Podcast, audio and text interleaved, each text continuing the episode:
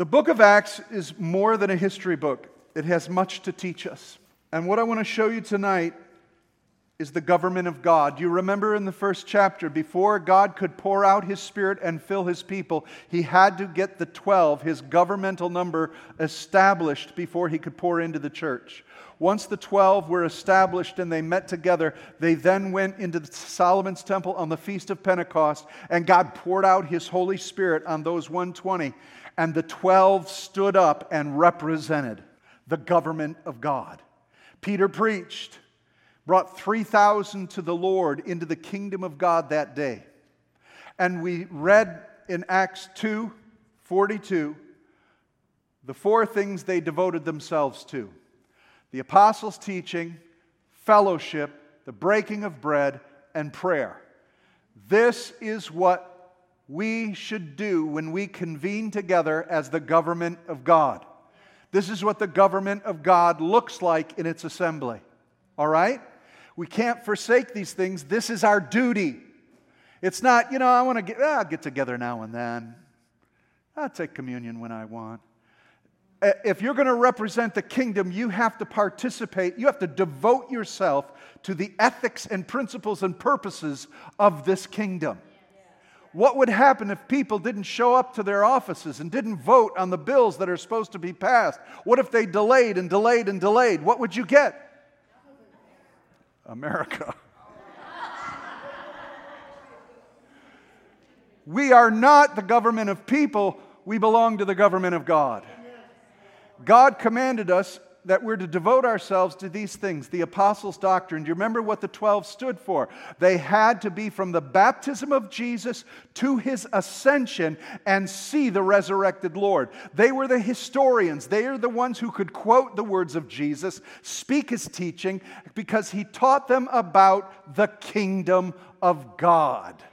And that's what they were bringing. This is a time we're going to look at the book of Acts. This isn't just a, a history lesson of, oh, look what they did, wasn't it cool? This is about the government of God being established into the earth. If God didn't want to do that, we should just all go to heaven. He's trying to transform the earth to bring it back to the garden, back to what was established in the beginning. And it was for all nations and all people. This thing is historical. It is groundbreaking. It has now gone from the family of Abraham's loin to the family of Abraham's faith, to the seed that would be more than the stars and more than the, sea, the, the sand. Now God was calling all the nations to come to himself and reunite. And so, what they saw is that when the apostles taught, God confirmed their word. I want God to confirm the word of the church again. Amen. Does the church need to have its word promoted by God? Right? We don't need the promotion of YouTube and, and tweeting and twiddle and whatever. We need God to back up His word again. But we've got to speak it with boldness.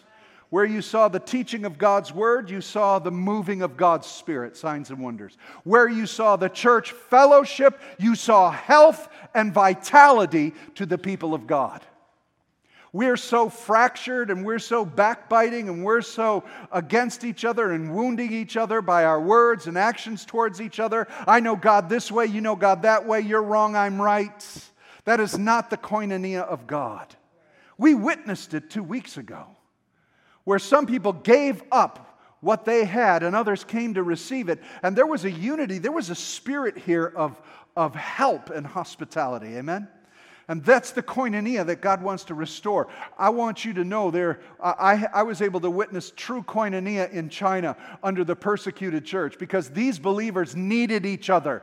They had each other's back. They had to protect each other. They may not have interpreted the book of Revelation the same, but it didn't matter. They needed each other. It's going to come a day where we're going to need each other.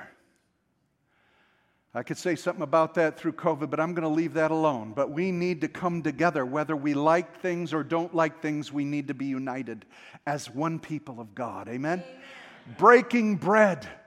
They came for fellowship of communion, the body. Remember me, Jesus said. This is so crucial because this is what separated them from Judaism. They easily could have been just another sect of Judaism because who was saved that 3,000? They were all Jews. They were in Jerusalem. Everybody getting saved was Jewish. And so this could have been simply another sect of Judaism, but the body and blood of Jesus separated it from being completely the new man in Christ. Amen?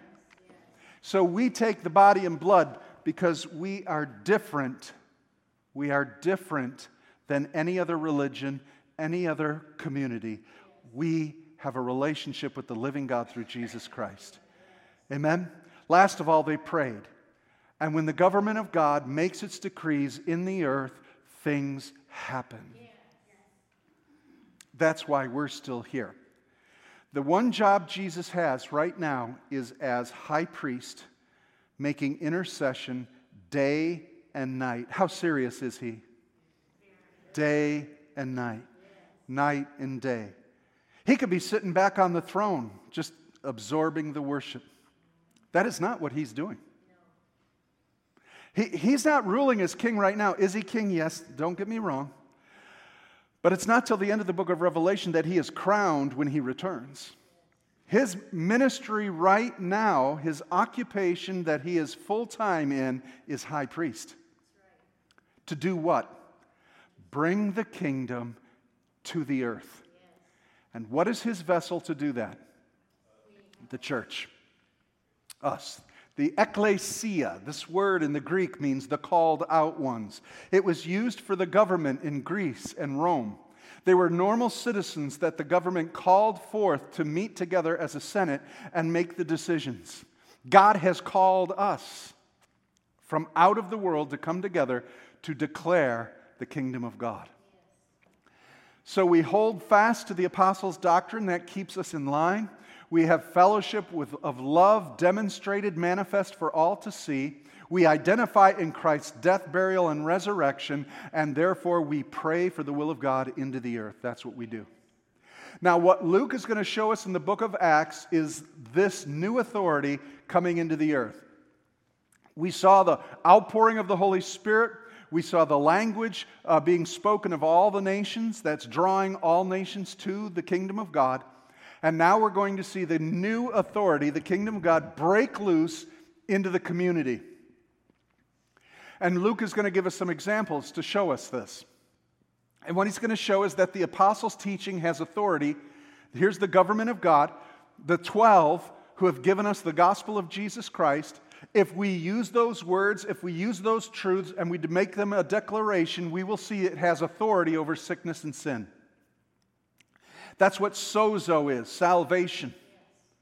You'll see that the gospel of Jesus Christ has power over demons, powers over sickness, and power over sin. Those are the categories and areas of sozo power. That's what God came to do. It speaks of the power of sin and death, that curse, that the law has been fulfilled in Christ, and now we have the authority to speak over sickness and death and the demonic realm. That the kingdom of God is opposed to the demonic realm and has authority because it was completely stripped at the cross. There's no reason for the demons and the demonic to have the power they have. They get away with it because the church is not exercising her power. So that's what the apostles' doctrine does. Luke will show us that. Then we go on and we're going to see that through the fellowship that it's going to broaden. That it's not just Jewish believers, but then it's going to become Samaritans, then it's going to become uh, Gentiles throughout the world. Because the government of God's kingdom and the fellowship that he has is calling all people back. In fact, he says this in Galatians His kingdom makes a distinction, and it says, There is neither Jew nor Greek, slave nor free, male nor female. We're one in Christ Jesus. You talk about koinonia. You want to talk about how to fix race relationship in the earth. You know how to fix the problem with racism? Jesus. Jesus. if we would have one heart, one mind to understand the apostles' doctrine on how to treat each other, how to love each other, and how to focus our unity on Christ, we will see that break away.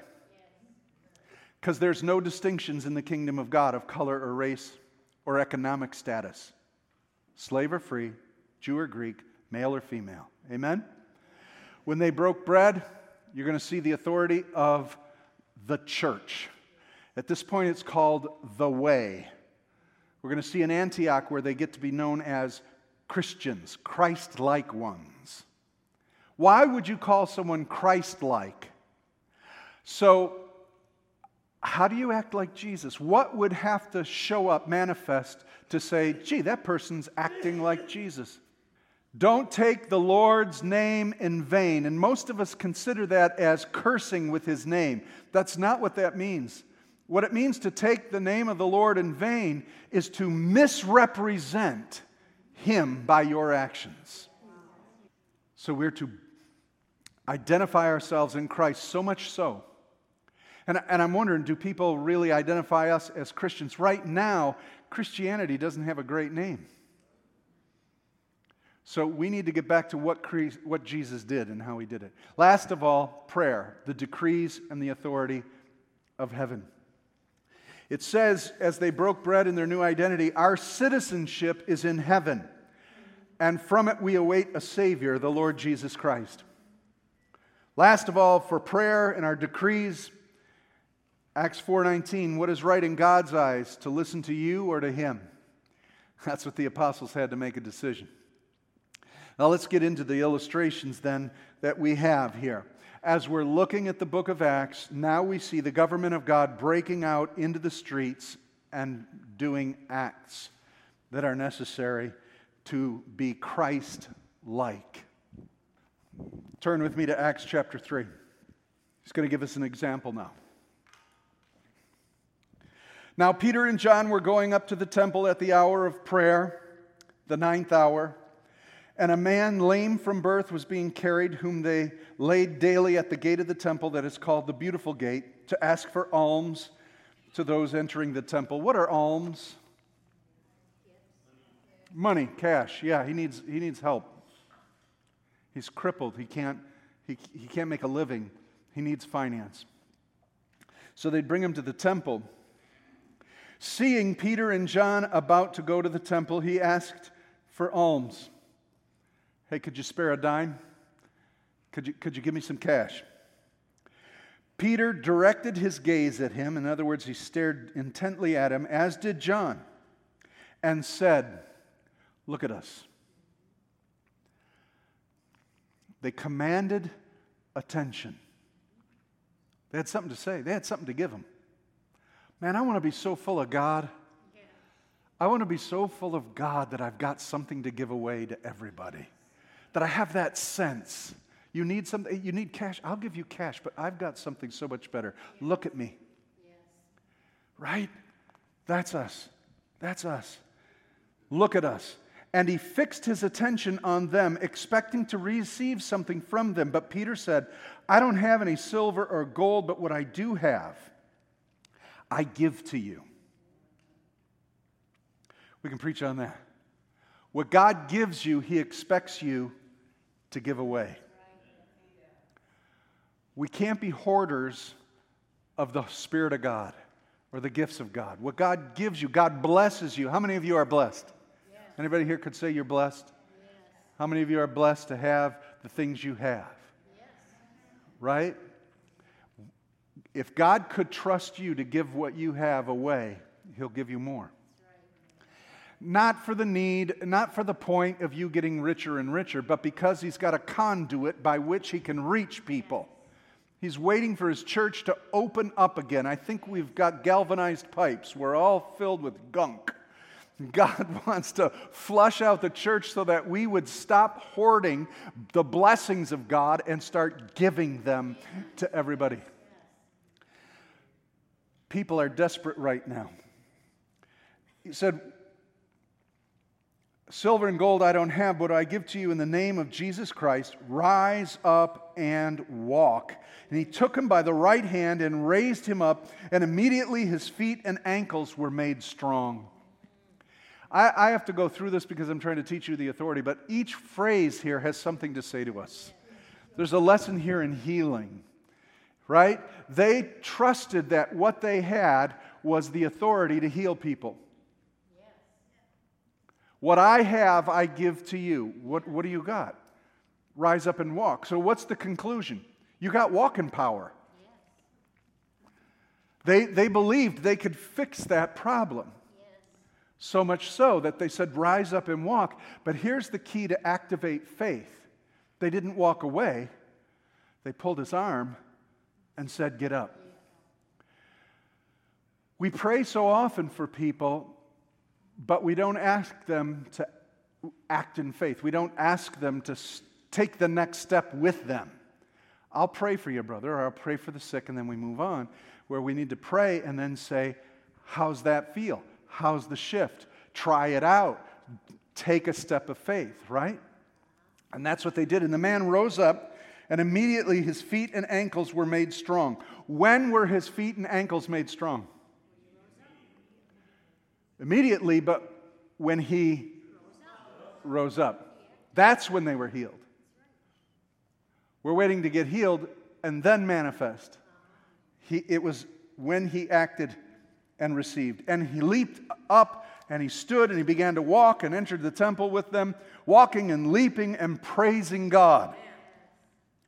Now, this was not an unusual occurrence as we've seen before, right? As we've been studying, I mean, they were putting sick people out in the road just so Peter's shadow could touch them. There were healings going on every day. This is amazing stuff. All the people saw him walking and praising God and recognized him as the one who sat at the gate beautiful of the temple asking for alms. They were filled with wonder and amazement at what had happened to him. Now, there's an interesting uh, discussion with scholars about this man at the Gate Beautiful because the Gate Beautiful was a very specific gate that most people came in and out of to the temple. He had been there, he's 40 years old, he had been there for years. So you have to ask yourself who would have walked by him just a few years earlier? Probably Jesus. Why didn't Jesus heal him? Right? So Jesus may or may not have walked by this guy. Did Jesus heal every human being in his three year ministry? No, he didn't. He knew he was going to release a church into the earth. He knew he was going to release a body that would go forth and bring the same authority and power into the earth. This man just had to wait for that. So sometimes we have to wait for our healings, we have to wait for the timing of the Lord. Is that fair enough? All right, let's keep going. While he clung to Peter and John, all the people ran together to them in the portico called Solomon's, Solomon, astounded. And when Peter saw it, he addressed the people. Now it's his opportunity to preach. What do signs and wonders do? Draw attention. What is a sign? What's the purpose of a sign? To draw attention, to direct you. All right?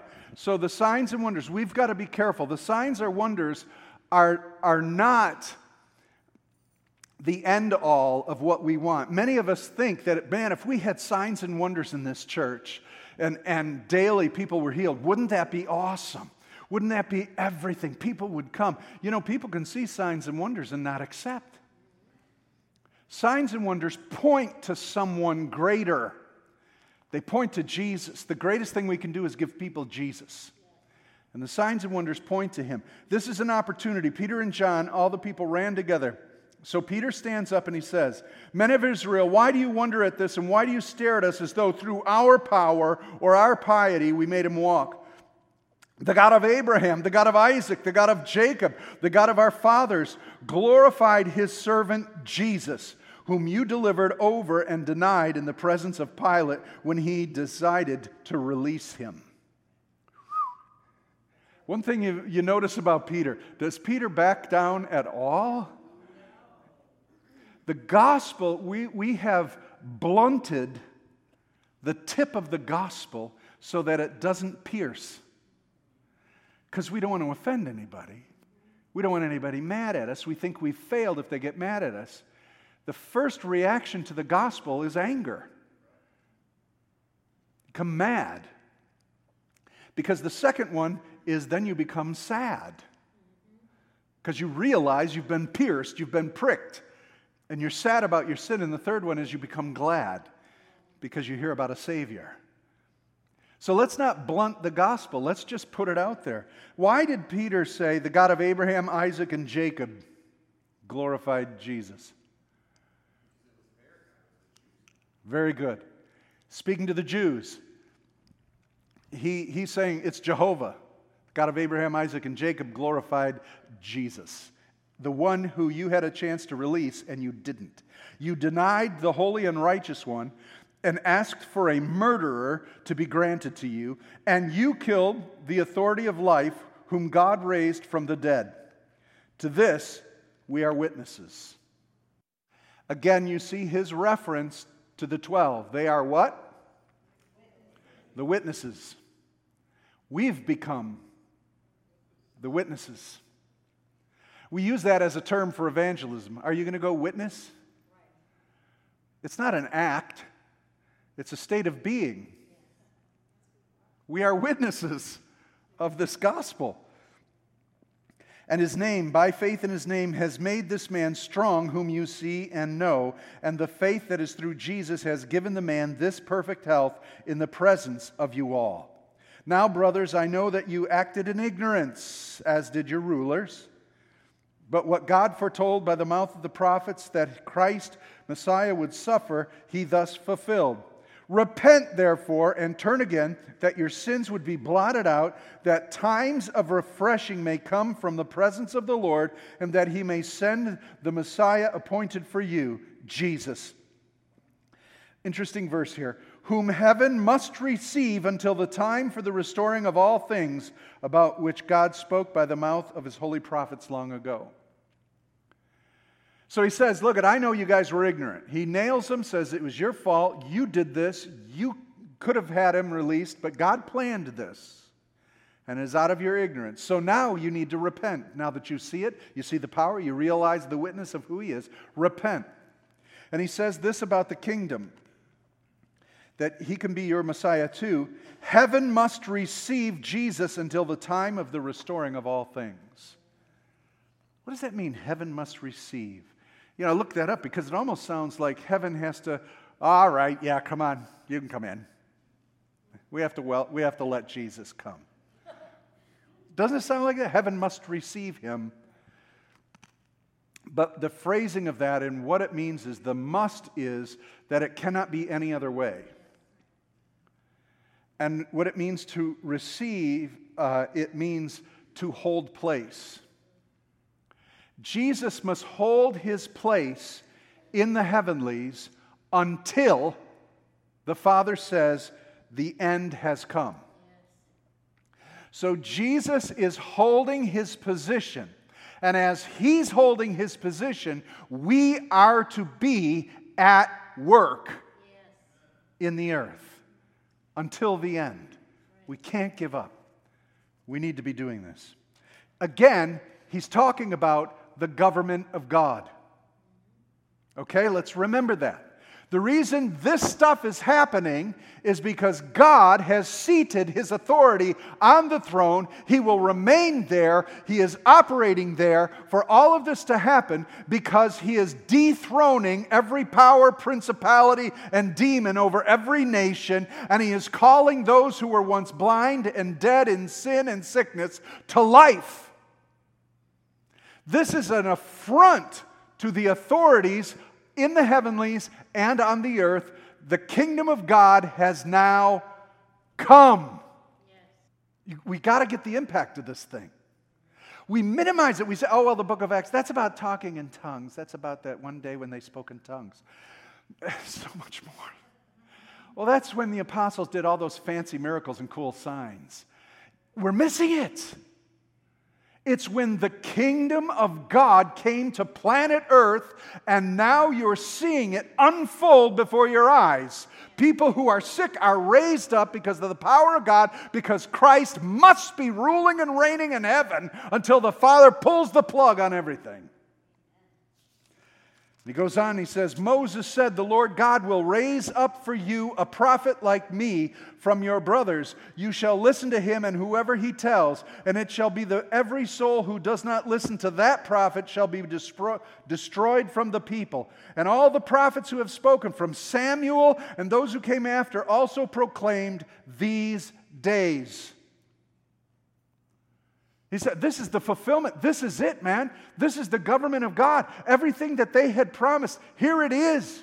Every promise to Abraham is now being fulfilled.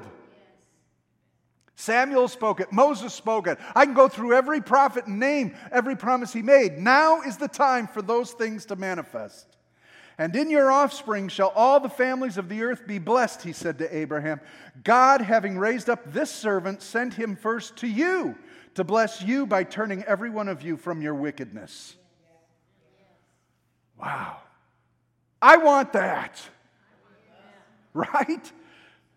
And as they were speaking to the people, uh oh, the priests and the captain of the temple and the Sadducees came upon them greatly annoyed because they were teaching the people and proclaiming in Jesus the resurrection from the dead.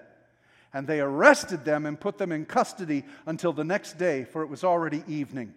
But many of those who had heard the word believed, and the number of the men came to about 5,000. One lame man to 5,000 souls. What is the greater miracle?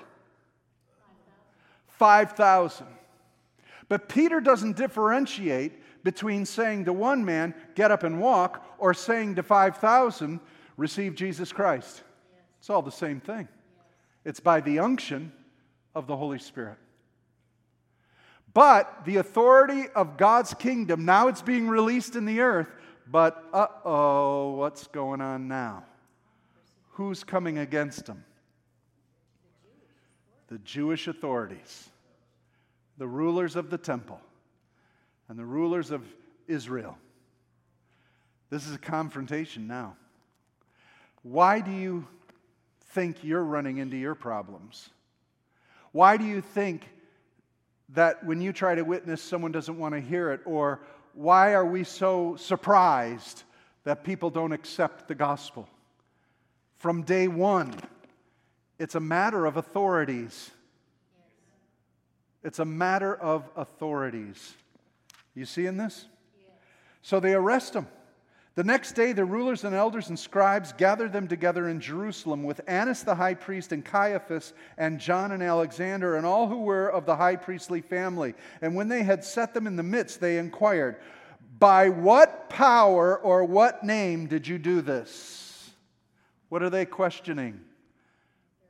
The authority. The authority. Hey, we're not in on this. Who gave you the right to do this? Who gave you the power? We're the ones in charge. I've got the special outfit here special hat, the nice garments. You're just a fisherman. Who gives you the right? How did you get this authority? Where is your power coming from?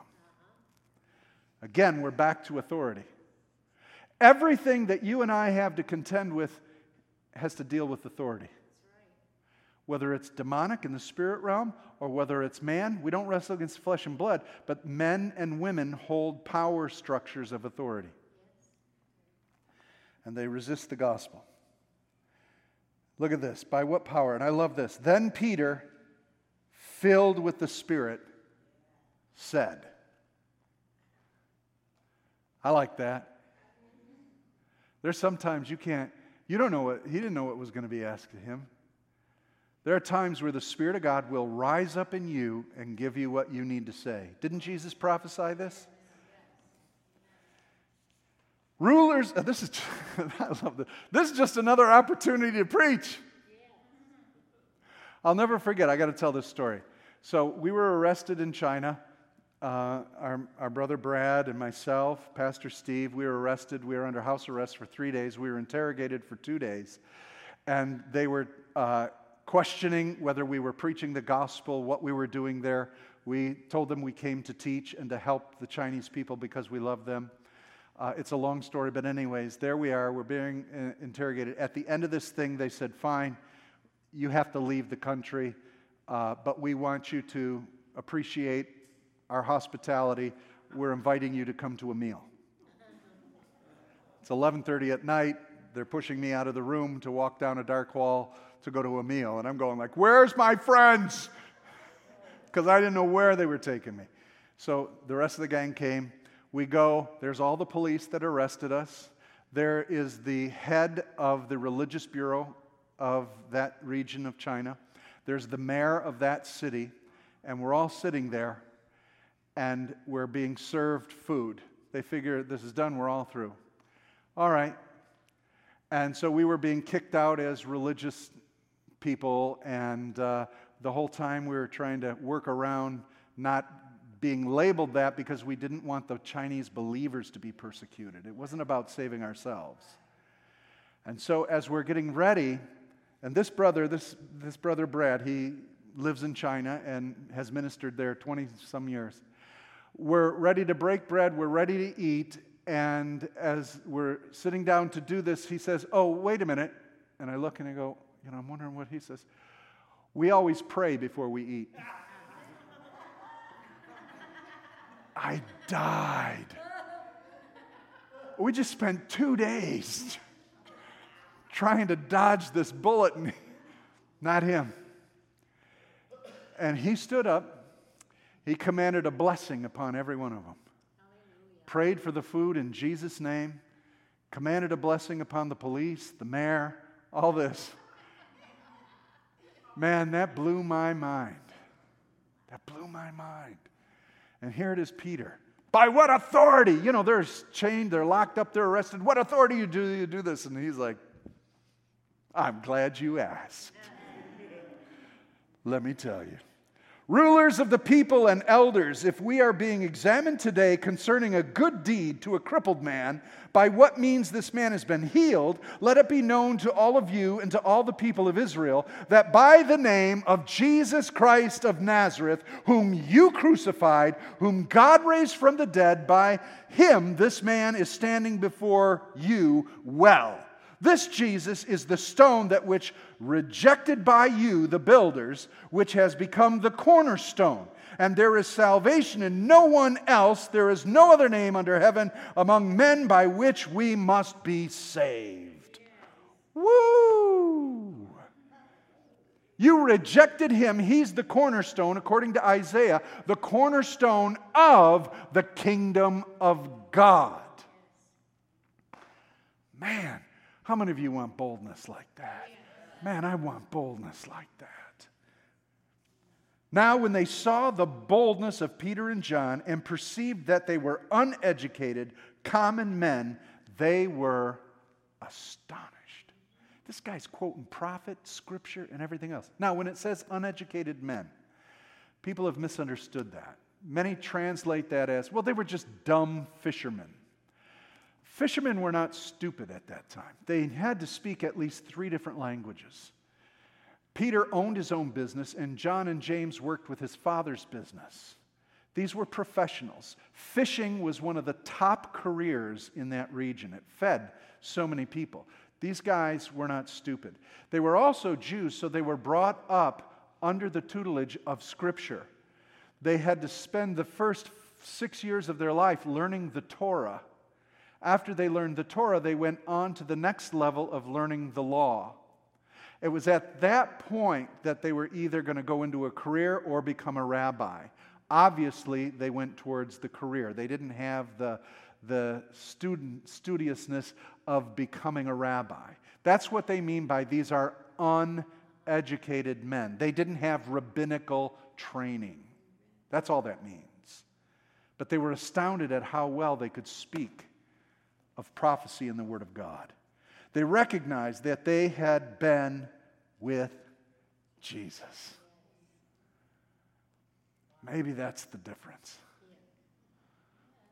We've got to spend our time with Jesus. But seeing the man who was healed standing beside them, they had nothing to say. what do you do with that? But when they had commanded them to leave the council, they conferred with one another, saying, What shall we do with these guys? For that a notable sign has been performed through them is evident to all the inhabitants of Jerusalem, and we can't deny it. But in order that it may be spread no further among the people, let us warn them to speak no more to anyone in this name. So they called them and charged them Do not speak or teach in the name of Jesus. Peter and John answered them, Whether it's right in the sight of God to listen to you rather to God, you must judge. For we cannot speak of what we've, we cannot but speak of what we have seen and heard. What just happened there? Whose authority are you going to obey? That's a question for us. Whose authority will we obey? There are coming times when the laws of this land no longer represent a moral biblical view. The laws will no longer uphold moral biblical principles. Who should we obey? God. If you obey God, will there be consequences to your actions? Yes. Dietrich Bonhoeffer understood this clearly. Dietrich Bonhoeffer was a Lutheran pastor in Germany during World War II. Hitler had come to his place in authority. Bonhoeffer had found out what Hitler was doing by this genocide against the Jews, killing so many. He knew that he must be stopped because he was a murderer killing people. Dietrich Bonhoeffer had a moral dilemma. He was approached by others who wanted to assassinate Hitler. His moral dilemma was that's taking a life. If I take a life of this man, I will be saving millions of lives. What should I do? So he decided to go ahead and join the group that would assassinate Hitler, knowing full well that he must take the consequences of that action. If he's found out, they will kill him. And he did. They found out and they put him in prison. A couple days before Germany collapsed and Hitler killed himself, Dietrich Bonhoeffer was executed. But he understood that was the risk. Peter and John are saying, We will obey God and not you, full well knowing that all hell could break loose against them, that they may end up dead. But I would be, rather be obedient to the Lord and die for his name. Many of us are afraid of persecution. Many of us are afraid to have someone against us. We've got to start learning to obey God and make that choice. Amen? When they had further threatened them, they let him go, finding no way to punish them because the people, for all, were praising God for what had happened. For the man on whom the sign of healing was performed was more than 40 years old. Here's the conclusion. When they were released, they went to their friends and reported what the chief priests and elders had said to them. And when they heard it, they lifted up their voices together to God and said, Here's their prayer. They stood their ground in the authority of God's kingdom versus them, versus the kingdom of Israel. And they prayed, Sovereign Lord. What does that mean? the God above all other nations, all other powers, all of their principalities, we're making our appeal to the top. Sovereign Lord, who made the heaven and the earth and the sea and everything in it, who through the mouth of our father David, your servant, said by the Holy Spirit, Why did the Gentiles rage and the peoples plot in vain? The kings of the earth set themselves, and the rulers were gathered together against the Lord and against his anointed. They're quoting the psalm. Now, Has that changed? Do the rulers still hate Jesus? Do the governments and nations still oppose Jesus? Well, if they haven't changed, should we have? No. No, then we should be the church of Acts. Amen? For truly in this city there were gathered together against your holy servant Jesus, whom you anointed, both Herod, Pontius Pilate, along with the Gentiles and the people of Israel, to do whatever your hand and your plan had predestined to take place. And now, Lord, look upon their threats and grant to your servants to continue to speak your word with all boldness, while you stretch out your hand to heal and signs and wonders are performed through the name of your holy servant Jesus.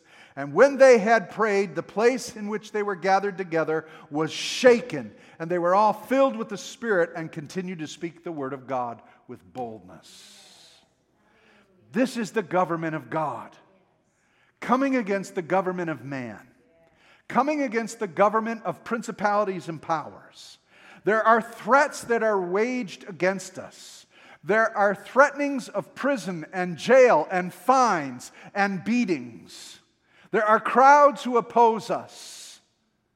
And as the church prayed, they recognized this is no different than what Scripture says will happen. The nations will rail against you. All we ask for is this one thing give us boldness. They didn't say, give us, get us out of here. I hope nobody gets hurt. And this is the one testimony that I witnessed from the church in China. That I've talked to many believers who have been persecuted, that have been beaten, that have been wounded, that have been put in jail. They've lost their property. The people we were with, that we were arrested with, every one of them lost their property in that city. They were kicked out of their homes and their houses for the gospel to come to a meeting for three days the the toll, the bell is tolling. Heed the bell. And you know what was the one prayer of Chinese believers that I have heard over and over who have been in persecution? It was never, get us out. It was always, may we always speak with boldness the testimony of Jesus. We all want an escape. If we escape, who will represent? So, again, I refer to you the signs and wonder that took place to heal this man presented the ability to preach the gospel. Peter preaches the gospel, and they were added to in numbers. This is exactly what I shared with you in Acts 2:42 because they were followers of Jesus. That's the blood and the name. And the one thing they prayed was for boldness. And through this boldness, the kingdom will increase. This is the same thing we have to do. We've got to preach the word of Christ. Not the latest preacher, not anything else. Know the Word of God. Let's preach the gospel of Jesus Christ. Preach the blood. Preach the resurrection. Preach the ascension of Jesus Christ. We will begin to see the signs and wonders. That's not what we're after. What we're after is what those signs and wonders will do. It will draw the lost, and we will preach the gospel because they will see our unity and our fellowship together and because of that, we will pray for them, and God will bring in a harvest and meet their needs. That's the kingdom of God. Let's bow our heads. God, help us. Your gospel hasn't changed, this world hasn't changed. So, why have we stripped your gospel of its power? Why have we neutered what you're showing us here? May the church find the glorious fire that burned in its infancy. What was then was a, a, lighting of a flame, but in the end times it should be a bonfire. I believe that bonfire is rising up now. I believe that in this room right here we have prophets and apostles, evangelists, pastors, and teachers. I believe that you have people here who will pray for the sick and they will recover. I believe we have people here who will see visions and dream dreams. I believe that there is a koinonia, a fellowship among us that will care for one another.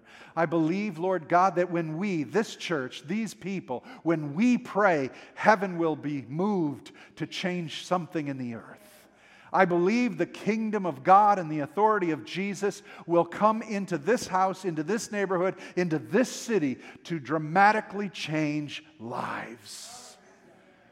God, bring your kingdom manifestation through your people here today. We ask this in Jesus' name. And everyone said, Amen. Amen.